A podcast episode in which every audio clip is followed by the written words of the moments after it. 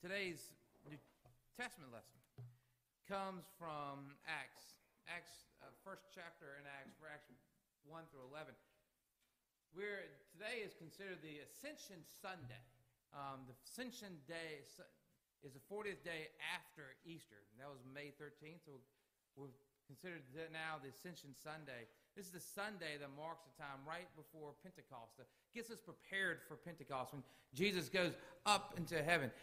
What you'll notice about our text this morning is very beginning of Acts. And in the first line, it says, in the first book, Theophilus. Theophilus is also written in Luke. The book of Luke is written to a guy named Theophilus, a student named Theophilus.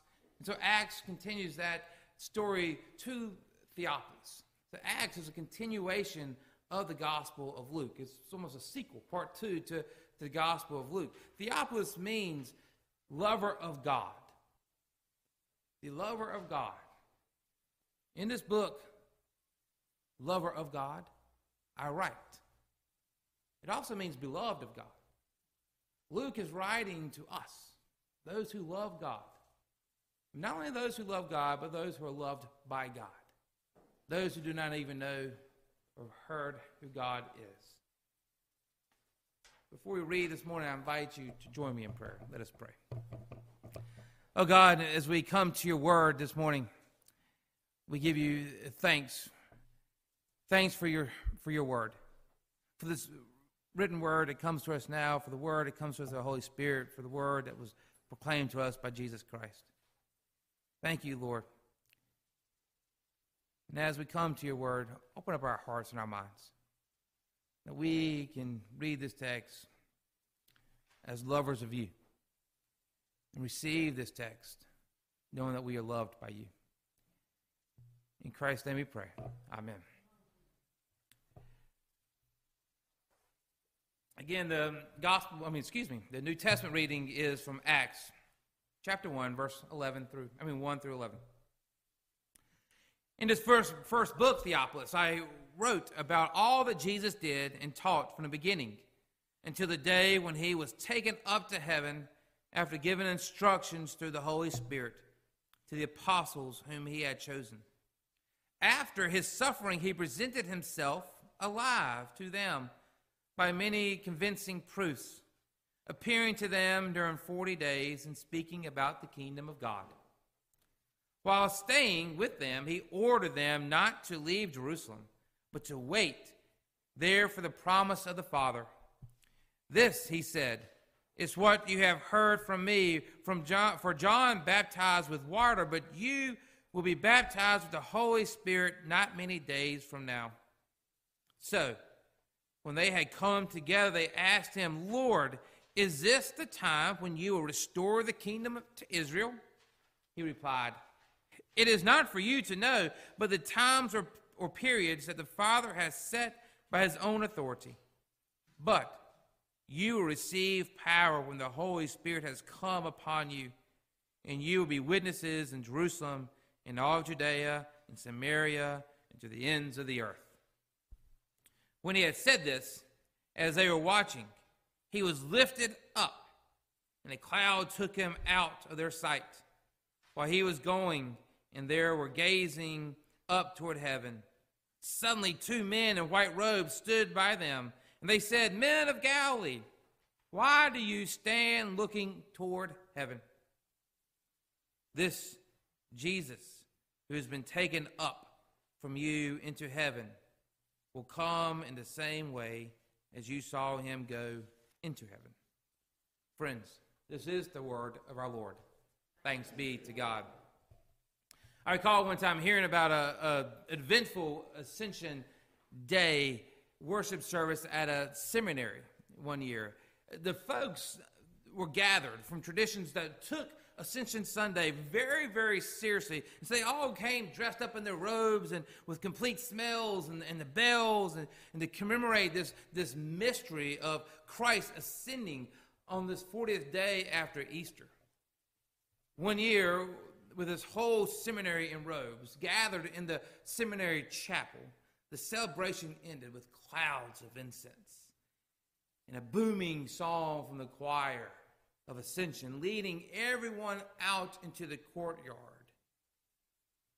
What the worshippers didn't realize, there was a student who had kidnapped one of these slightly tacky, life-size Christmas crèche figures and attached a whole bunch of fireworks, the type of fireworks you buy from South Carolina and not North Carolina, and, and, and all inside of this hollow plastic flame. So, as this distinguished clergy, Old Testament professors, New Testament professors, people, seminarians who were going out to proclaim the word of God, as they came out into their robes, into this courtyard, this young man lit a fuse, sent the plastic shepherd, now a rocket, out of the bushes into space through a cloud of smoke and flames. I imagine it sort of looked like that scene on Christmas Vacation. Which, by the way, this is the third time I've mentioned Christmas Vacation in six months. I don't know what to make of that. I, y'all go figure. But that scene in Christmas Vacation when when uh, the Santa Claus and a reindeer go flying in, in, out into uh, space, full of glory and gunpowder. If only the student had played John Elton in the background, Rocket Man, it would have been perfect. This stoic plastic figure, so really removed from this post out of manger, shot through the uh, air and into orbit, was perfect if it only would have just crashed right into the dorm, right next to the bushes. Clearly, the seminary professor didn't talk to the engineering department when setting this thing up. But as it lay there on the roof of this dormitory, cuddled in the arms of the metal gutter, the ascension rocket just sort of sputtered and died. The ceremony ended. Needless to say, the, the dean of students uh, did not find this stunt very amusing at all. Rumor says that there were such as sacrilegious and disgrace. And if, if you were not about to graduate, I tell you what, were murdered from his office that day. The student's only defense was the Bible. He opens the book up to Acts 1 and he says, Here, here, Acts 1, sir, I'm simply trying to dramatize my belief in the reality of the ascension of Christ. Next week is Youth Sunday. And I'm not trying to give the youth any ideas uh, because it's also uh, Pentecost Sunday as the Holy Spirit comes down on us like a fire.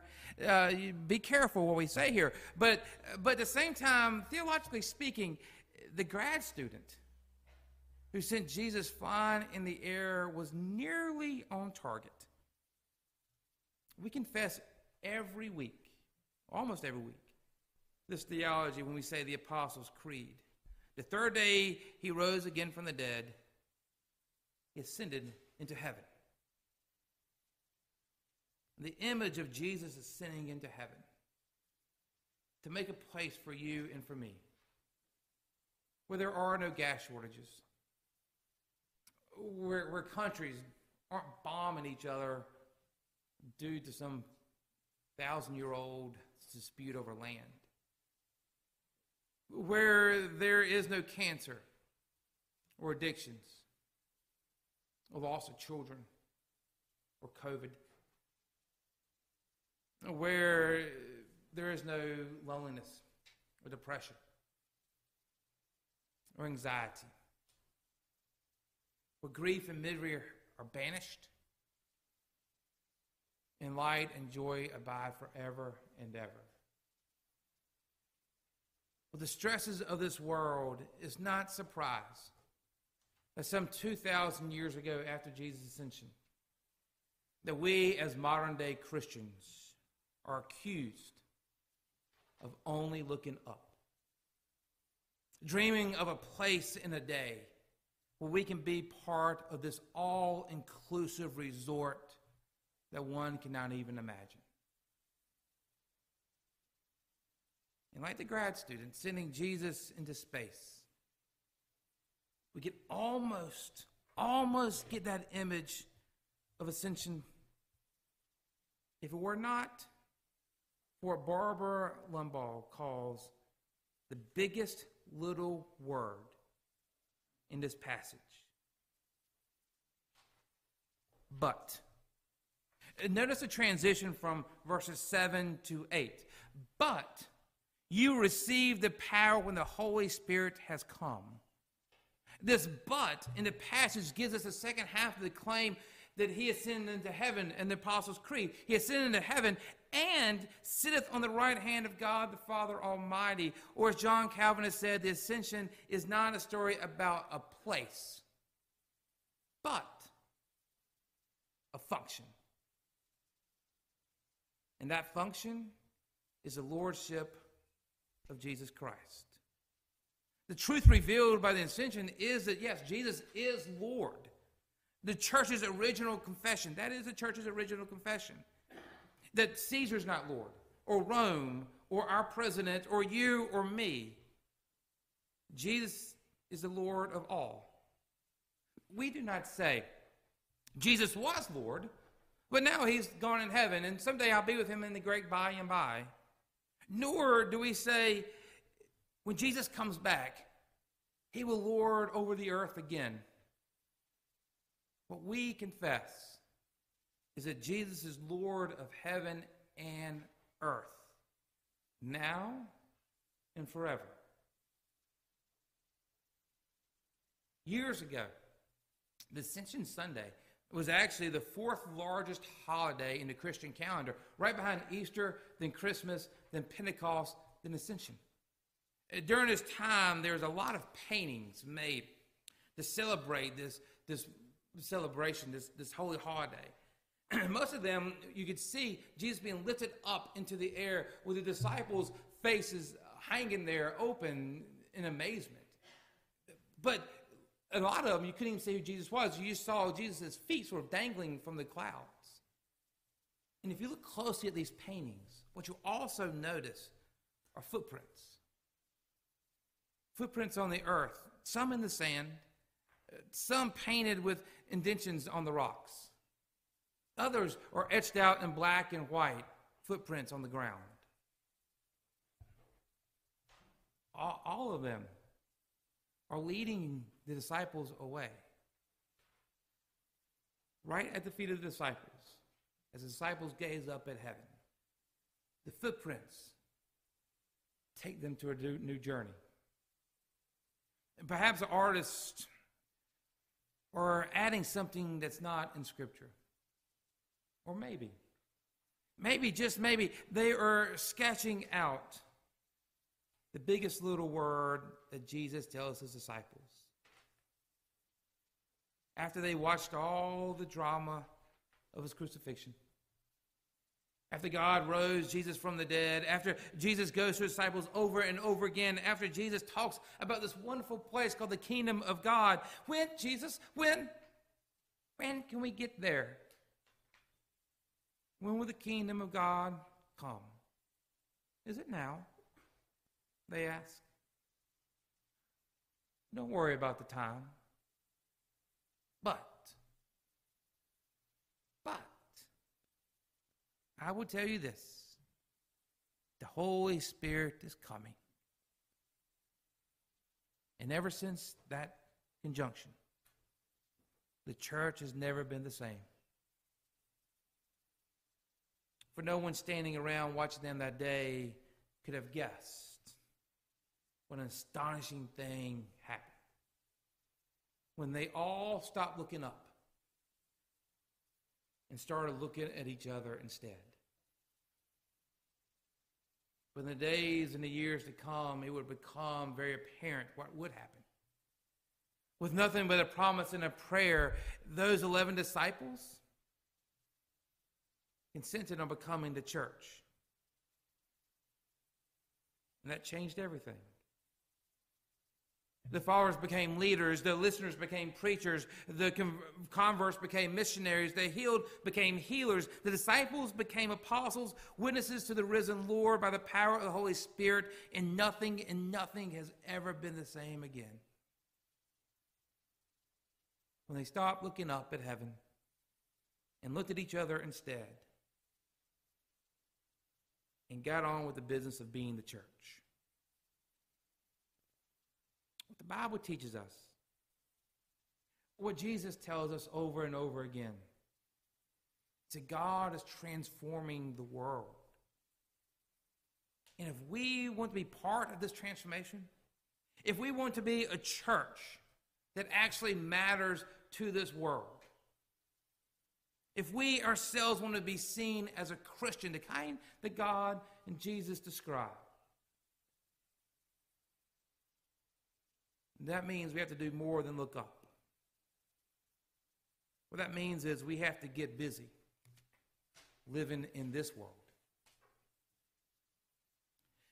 Dietrich Bonhoeffer, the theologian of the 20th century who was spent time in a prison Nazi camp and later died there. Writing from his prison cell, he wrote to a friend saying, Christianity doesn't shield us from life, but actually it plunges us into all the dimensions of life. During the last year or so, I have come to appreciate the worldliness of Christianity. I thought, I thought I could acquire faith by trying to live a holy life. Later, I discovered that is, that is only by living completely in this world that one is transformed. And that transformation is not left up to our imagination. That's the good news. But it's given to us instead by the Holy Spirit, taking on the shape of Jesus' life. That life that has also erased our imagination of what God could be. When God took on the life of Jesus, humbly born in a manger, foreshadowing his ministry by stepping up to a pulpit and preaching his first sermon with the good news to the poor, the release to the captives, the recovery of the sight of the blind, and the freedom of those who are oppressed. Where Jesus then took us on the path, the road to Jerusalem, leaving footprints of healing and forgiveness and new life. Eventually taking us to a cross where Jesus completely emptied himself out, leaving the biggest footprint of them all the cross, reminding us of God's love for you and for me, and telling us that nothing, not even death, can separate us from such a love. And that love comes to us now through the Holy Spirit, pointing to the footprints that Jesus continues to make. After all, it's Jesus' footprints that brought us here today. It's what led us the path for us to follow to get to here. And it's Jesus' footprints that will lead us out into the world to live in the world and to be the church. It's Jesus' footprints that pushes us to take risks. That we hear the call to be able to do stuff like teach Sunday school and to open up with one another vulnerable in Bible study. There's a footprints of Jesus that leads us to hold one another's hands in prayer and visit the dying and take coffee to the sick. It's Jesus' footprints that we follow to the food pantry, to Star Academy, to the community garden, the boardroom, to speak for those that have not have a voice. And those that have been muted.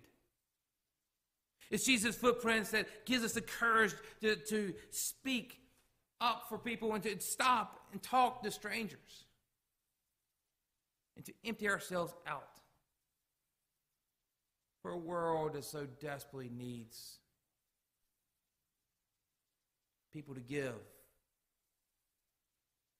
instead of trying to hoard. The footprints that challenge us to question individualism, dual thinking, scarce mentality. It's the footprints of Jesus that led us through being a church during the pandemic. And that will keep us going for future generations. The footprints that all continuously changes and shifts our head from looking up to looking down. And there will be a day one day somebody's going to question us. They're going to say, Lillington Presbyterian Church, why do you continue? Why don't you look up? Why don't you look up to find Jesus? And we'll just say to them, I don't know when Jesus is coming back. But I know where to find Jesus' footprints. And how can I find footprints if I'm too busy looking up? In the name of the Father, and the Son, and the Holy Spirit. Amen.